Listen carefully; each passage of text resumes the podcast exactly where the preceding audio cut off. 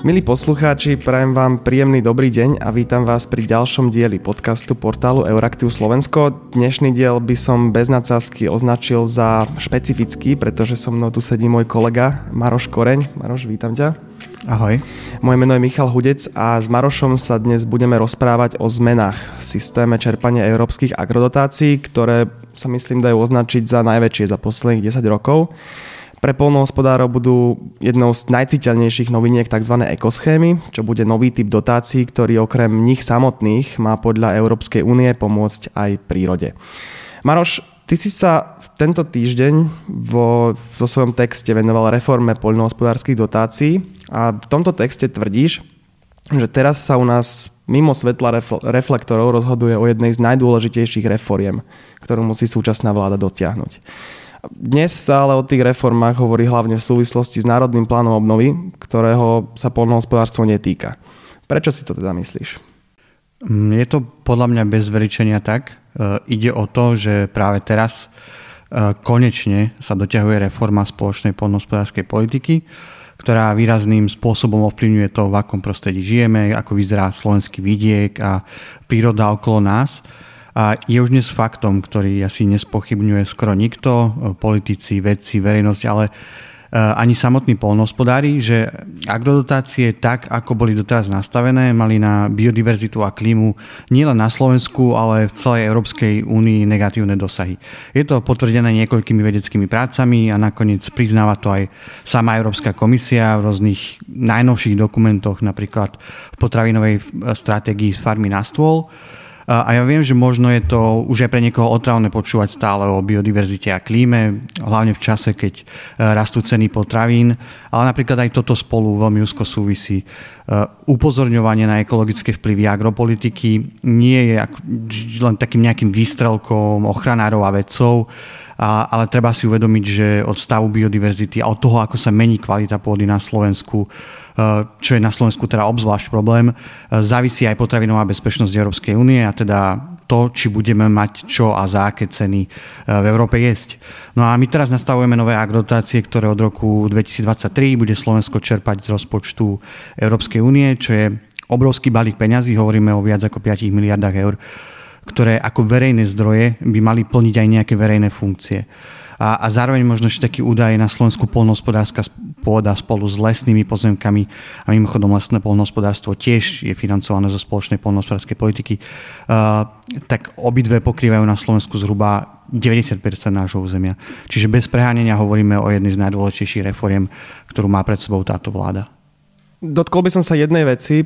Prečo polnohospodárska politika škodí biodiverzite a klíme? Respektíve, čo je na systéme agrodotácií dnes zle? Hm, je to dlhodobý problém. Ten základný e, problém vzniká už na úrovni Európskej únie a to je to, že väčšina agrodotácií stále dnes Európska únia vypláca na podporu príjmov polnohospodárov. To znamená, že základom je podporovať ich produkciu, e, konkurencieschopnosť a prežitie a za tieto peniaze sa mimo toho nič viac neočakáva a sú to peniaze vyplácané na plochu, čiže nenútia polnohospodárov, respektíve pardon, nútia polnohospodárov čo najintenzívnejšie využívať každý jeden hektár. E, ono, Európska únia si touto diskusiou už prešla e, pred 8 rokmi, e, kedy sa tvorili nové dotačné pravidlá pre ešte stále súčasné programové obdobie a aj sa prijali nejaké zmeny, ktoré na chvíľku dávali nádej, že by európske polnohospodárstvo um, mohlo mať z pohľadu ochrany biodiverzity a klímy lepšie výsledky,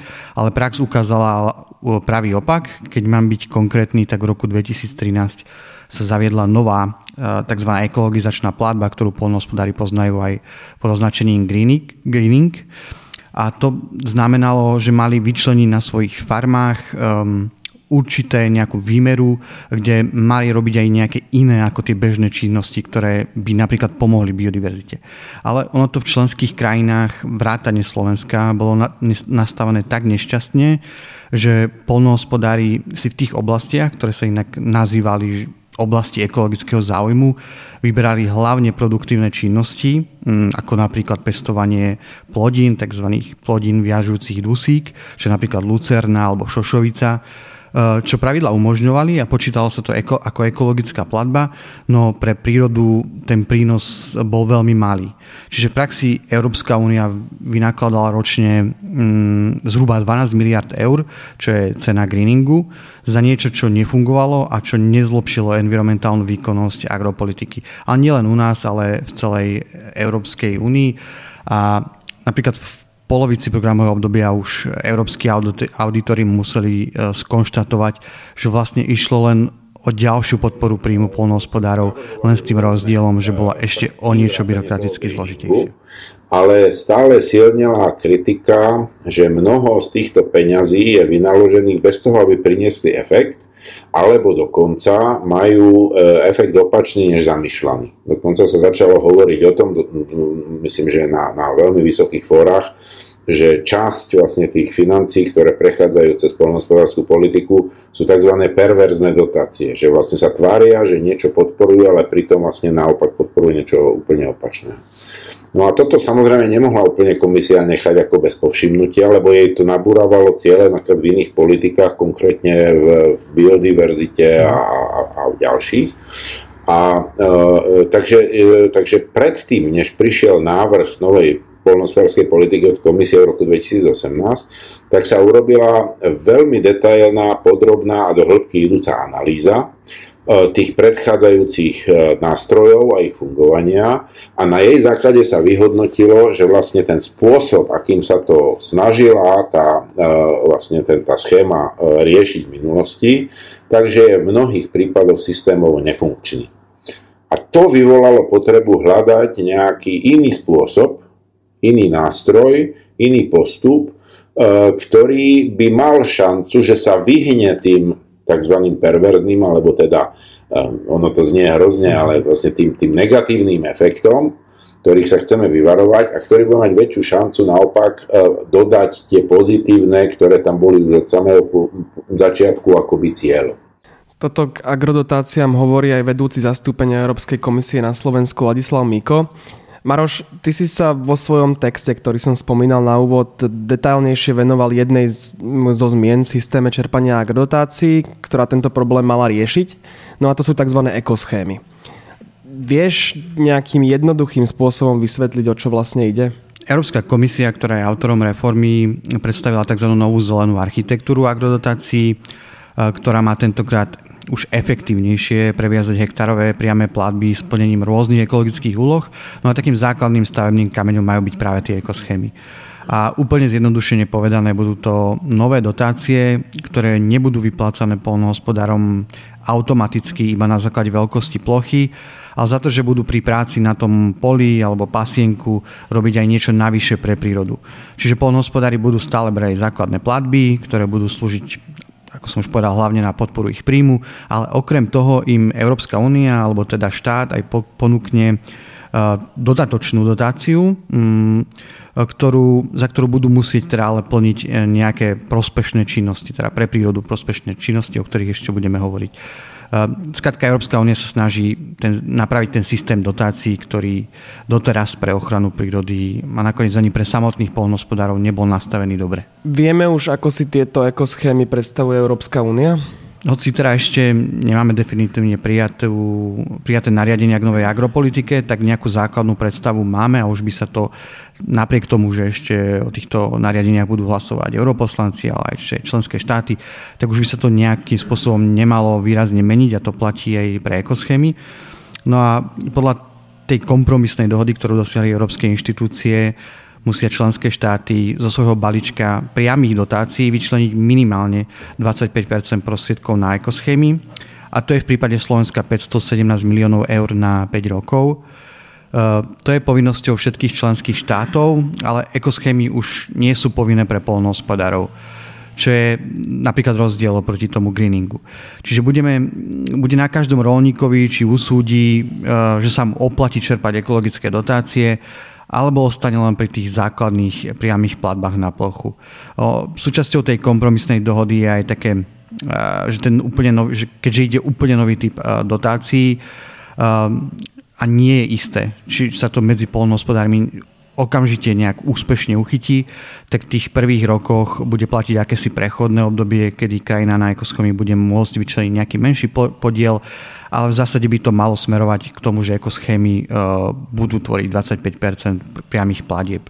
Takýto rámec ekoschémam dala Európska únia s tým, že členským štátom už necháva voľné ruky nech si ekoschémy nastavia podľa vlastných potrieb a predstav. Čiže mimo týchto mantinolov je teraz už na ministerstve pôdohospodárstva, aké aktivity do ekoschém zaradí a teda za ako činnosti budú polnohospodári dostávať túto platbu. Teda ako si Maroš povedal, tak asi bude veľmi dôležité, ako tieto ekoschémy nastaví ministerstvo pôdohospodárstva. Vieme už niečo o tomto nastavení?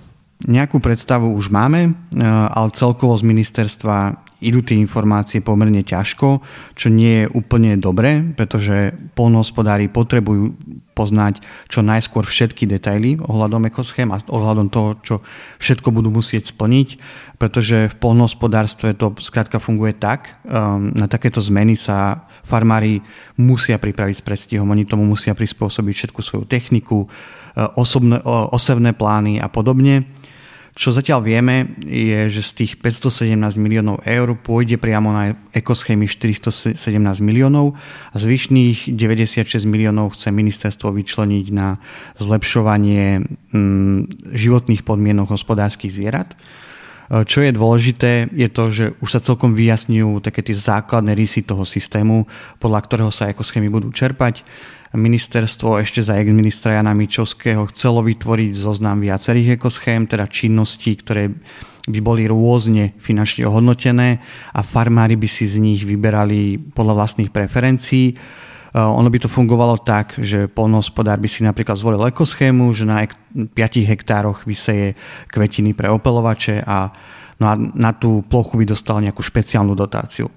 Eh, namiesto toho ale ministerstvo teda už z rozhodnutia nového šéfa rezortu minister, Samuela Vlčana na naliehanie farmárov, ale aj ochranárov rozhodlo, že pôjde cestou tzv. Eh, jednej celofarmovej schémy.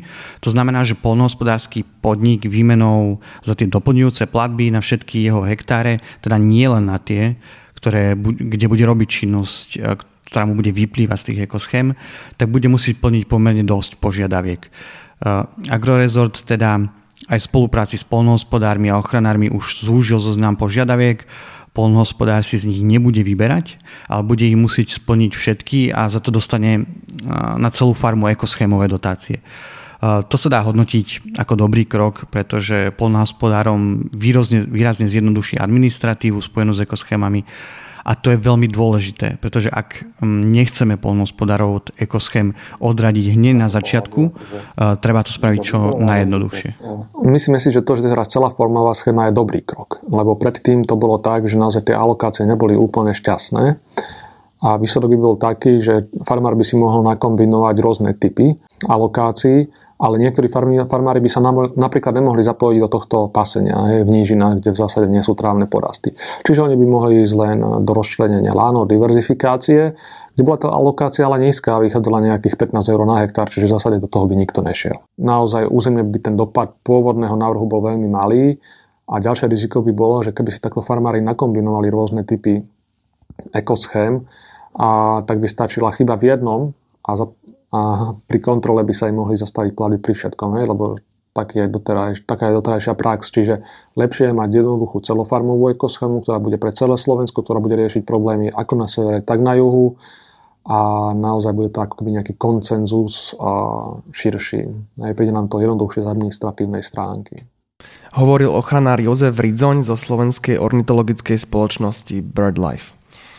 Maroš, spomínali sme nejaké požiadavky, ktoré budú musieť poľnohospodári plniť, aby mohli ekoschémy čerpať. Vedia už, čo všetko reálne budú musieť plniť? Tou zmenou, o ktorej som hovoril, že vlastne systém e- ekoschém sa začal rysovať úplne od znova, tak to znamená, že niečo vieme, ale samozrejme je ešte možnosť, že sa tie jednotlivé činnosti, respektíve tie podmienky budú meniť. Ale teraz ministerstvo má nový návrh, ktorý už teda podrobnejšie popisuje, čo všetko sa od nich očakáva. Môžeme to teda nazvať možno aj ako nejakú takú predfinálnu verziu. A podľa tohto návrhu by polnohospodári mali plniť také štyri základné požiadavky, ktorých cieľom je zaistiť hlavne dve veci. Aby sa zlepšila kvalita slovenskej pôdy, a aby sa zastavil úbytok biologickej rozmanitosti v polnohospodárskej krajine. A to všetko napríklad súvisí aj s tým, ako polnohospodárstvo vplýva na zmenu klímy alebo kvalitu ovzdušia. Z pohľadu biodiverzity je asi najdôležitejšie, že polnohospodár bude musieť na svojej farme zvýšiť rozlohu neproduktívnych území, čo znamená, že na tejto pôde nebude farmár vykonávať produkciu, ale nechá to prírode či už to budú stromy, biopásy, alebo nechá len časť pôdy ležať ľadom. Proste zámerom je, aby tá polnohospodárska krajina bola rozmanitejšia a lákala k sebe život. K tomu má pomôcť aj potom druhá podmienka, a to je, že polnohospodári budú povinní biopásmi, biopásmi rozdeliť veľké monokultúrne lány na menšie parcely tak, aby jeden pôdny blok s jednou plodinou mal maximálne 50 hektárov, potom e, v chránených územiach je táto požiadavka 20 hektárov.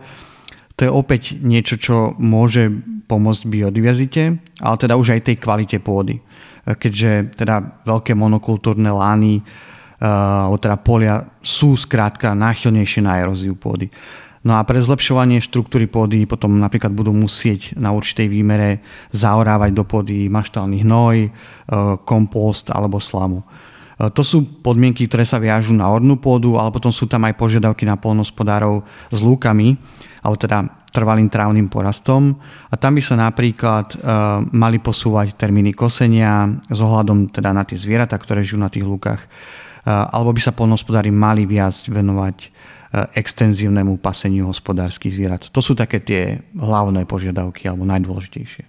Vedia už poľnohospodári, koľko za tieto nové činnosti dostanú? Toto je samozrejme úplne kľúčová otázka celých ekoschém. My už vieme, aká by mala byť sadzba za ekoschému. Podľa výpočtov ministerstva poľnohospodárstva by to malo byť 45 eur na hektár. Teda to je priemerná sadzba, pretože v chránených územiach bude táto platba vyššia, tam to bude 70 eur a mimo chránených území by to malo byť 43 eur. Čiže je to celkom jednoduchá matematika. Ak zoberieme možno nejakú priemernú farmu so 100 hektármi, tak na ekoschémach získa ročne v priemere dotáciu 4500 eur plus teda základnú platbu na úrovni 100 eur, čiže dohromady to na rok vychádza nejaký dotačný príjem takmer 15 tisíc eur. No a za tých 4500 eur potom musí plniť, splniť polnospodár všetky tie podmienky, o ktorých som hovoril. No a keď už teda poznáme tú sadzbu, vieme to porovnať s tým, koľko polnohospodári dostávajú dnes? Už teraz je takmer isté, mm, že keď sa ščítajú dotácie z prvého piliera mm, polnohospodárskej politiky, tak oproti súčasným platbám to bude menej a celkom znateľne. Polnohospodárom sa totiž už tak budú znižovať základné hektárové platby. To je spôsobené jednak tým, že keď vezmeme do úvahy infláciu, tak sa znižuje celkový rozpočet spoločnej polnohospodárskej politiky, čo samozrejme má dopad aj na dotačný balík Slovenska a zároveň Agrorezort už nebude tak ako za predošlých minister, ministrov a ministerky zvyšovať hektárové dotácie presunom prostriedkov z druhého piliera, teda z peňazí, ktoré majú slúžiť na rozvoj vidieka a podporu investičných projektov farmárov, napríklad nákup techniky. E, čiže už tie základné hektárové platby budú nižšie a k tomu treba pridať, že vyrátaná sadzba za ekoschému je nižšia ako dnešný greening skoro o 20 eur. Čiže keď to všetko sčítame, celkovo sa na 1 hektár polnospodárom znižia platby takmer o 60 eur oproti tomu, na čo oni sú zvyknutí v tomto programovom období. A to už je naozaj citeľné, obzvlášť keď si uvedomíme, že podiel európskych dotácií na príjmoch slovenských polnospodárov je u nás jeden z najvyšších v celej Európskej únii. No my hlavne si počkáme na reálne výpočty, ako budú vyzerať, ale stále pripomíname, že nesmieme zabúdať na to, že v minulosti sme mali zlé skúsenosti. Boli zlé narátané platby na biopásy, a čo bol jeden z hlavných dôvodov, popri tom, že boli ťažké podmienky pri nich, že do toho farmári jednoducho nešli. Rovnako schéma na dropa, agroenvironmentálna, bola niekoľkonásobne podhodnotená oproti tomu, aké máme my výpočty, koľko by sa malo tým farmárom zaplatiť, aby sa minimálne kompenzovali výpadky. Čiže musíme naozaj veľmi, veľmi opatrne do toho ísť, aby tieto ekoschémy neskončili fiaskom. Tie výpočty jednoducho musia byť dobré, nestačí sa zhodnúť na podmienkach, ale aj, aj na tom, aby, aby naozaj boli adekvátne ohodnotené. No a to bol opäť pohľad ochranára Jozefa Rizoňa. Ako na to zatiaľ reagujú poľnohospodári? Ty si bol, Maroš, nedávno aj na konferencii, ak sa nemýlim, kde sa od e, ministra tieto informácie poľnohospodári dozvedeli. Ako to prijali? Uh, musím povedať, že napriek tomu všetkému, o čom som hovoril, uh, tak reagujú veľmi konštruktívne, čo ma príjemne prekvapuje vzhľadom na ten rozsah zmien a aj na, roz, na rozsah tých zlých správ.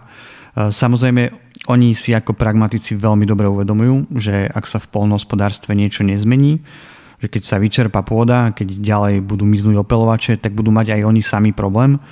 Ale samozrejme majú obavy. Ono medzi farmármi sa v súvislosti s schémami ujala taká fráza, ktorú budeme zrejme počúvať teda v najbližšom období asi často, že skrátka ich čaká viac muziky za menej peňazí. Platí to, že ekoschéma, ak by prešla v podobe, ako to teraz plánuje ministerstvo, tak skutočne zvyšuje nároky na polnohospodárov, budú musieť robiť viac vecí, ktoré doteraz robiť nemuseli, z čoho im jednak ujde nejaký príjem, pretože napríklad plocha, ktorú vysejú pre opelovače, tak i mimo tých 45 eur žiadny príjem už neprinesie. Potom napríklad nebudú môcť predávať slamu, ktorú budú musieť zaorávať do pôdy čiže to je všetko nejaký ušlý eh, príjem pardon, a zároveň sa im zvyšia aj náklady, pretože na niektoré tie činnosti, ktoré budú musieť ponovom plniť, budú musieť zmeniť technologické postupy, budú musieť nakúpiť novú techniku, budú potrebovať nových ľudí a podobne. Do toho sa im zvyšujú náklady, či už sa bavíme o mzdách, o odvodoch, o cene osí, o energii a tak ďalej. Čiže toto polnohospodári vnímajú mm, ekoschémy vlastne v tomto kontexte, čo je ale úplne pochopiteľné. U nás, e, keďže tie podmienky na ekoschémy sme spoločne vypracovávali s, e, aj s polnohospodármi, aj s ochranármi, tak veríme, že tieto podmienky sú dobre nastavené a veríme, že veľká väčšina polnohospodárov sa do ekoschém zapojí. Toto je aj našim cieľom, lebo bolo by zbytočne nastaviť tie podmienky veľmi prísne. Veľa polnohospodárov by sa do toho nezapojilo a v konečnom dôsledku by sme ani nechránili e, prírodu a takisto ani by sme nepoužili peniaze, ktoré máme z Európskej únie. Takže snaha je spoločne s polnohospodármi, ochranármi na ministerstvo pôdohospodárstva nastaviť podmienky tak, aby sa drvivá väčšina polnohospodárov do toho zapojila. Toto sú aj naše očakávania. Ďaleko, ďaleko nad 90%, nad 90% pôdy by malo byť zapojených do týchto ekoschém. Toto bol Jan Pokrivčák z Inštitútu pôdohospodárskej politiky, ktorý sa analytickými vstupmi podiela na príprave ekoschém. Budú sa podľa teba poľnohospodári do ekoschém zapájať?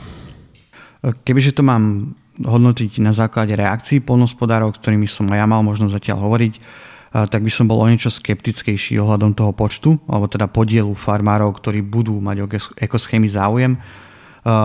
Problémom je pre nich zatiaľ hlavne tá výška sadzby, ktorá sa im vzhľadom na to zvyšovanie nákladov zatiaľ zdá neprimeraná.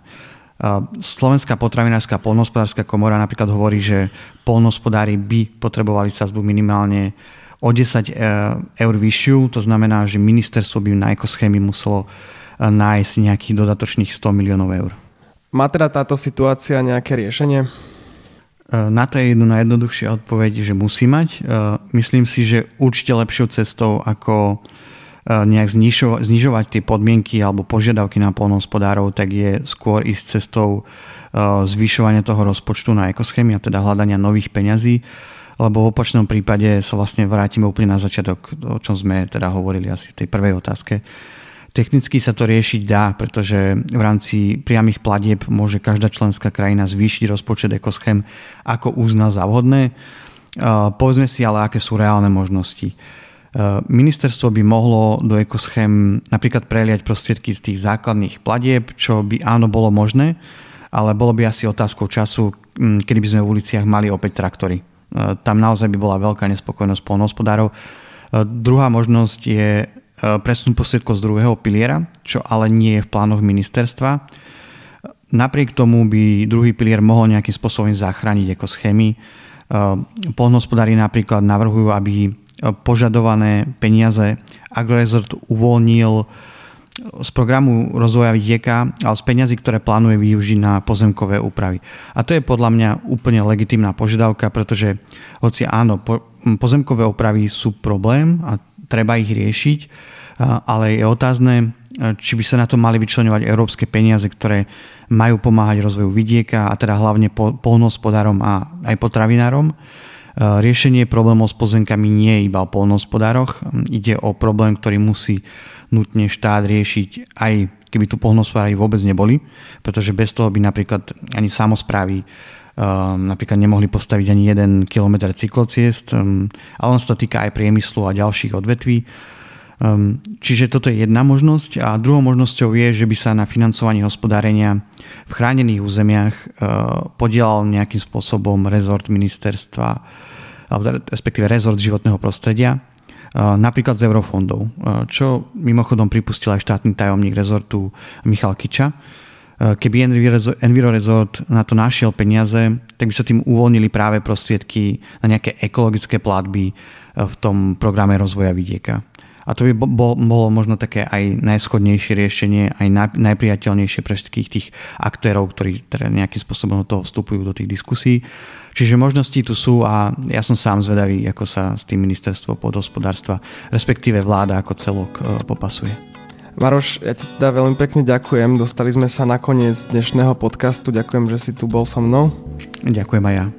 Moje meno je Michal Hudec a môjim hostom bol Maroš Koreň. Na spolupráci sa podielal aj môj kolega Štefan Bako. Tento podcast vznikol vďaka finančnej podpore Európskej komisie. Za spoluprácu na ňom ďakujeme aj portálu Poľnoinfo. A milí poslucháči, s vami sa lúčim a počujeme sa zase o týždeň. Do počutia.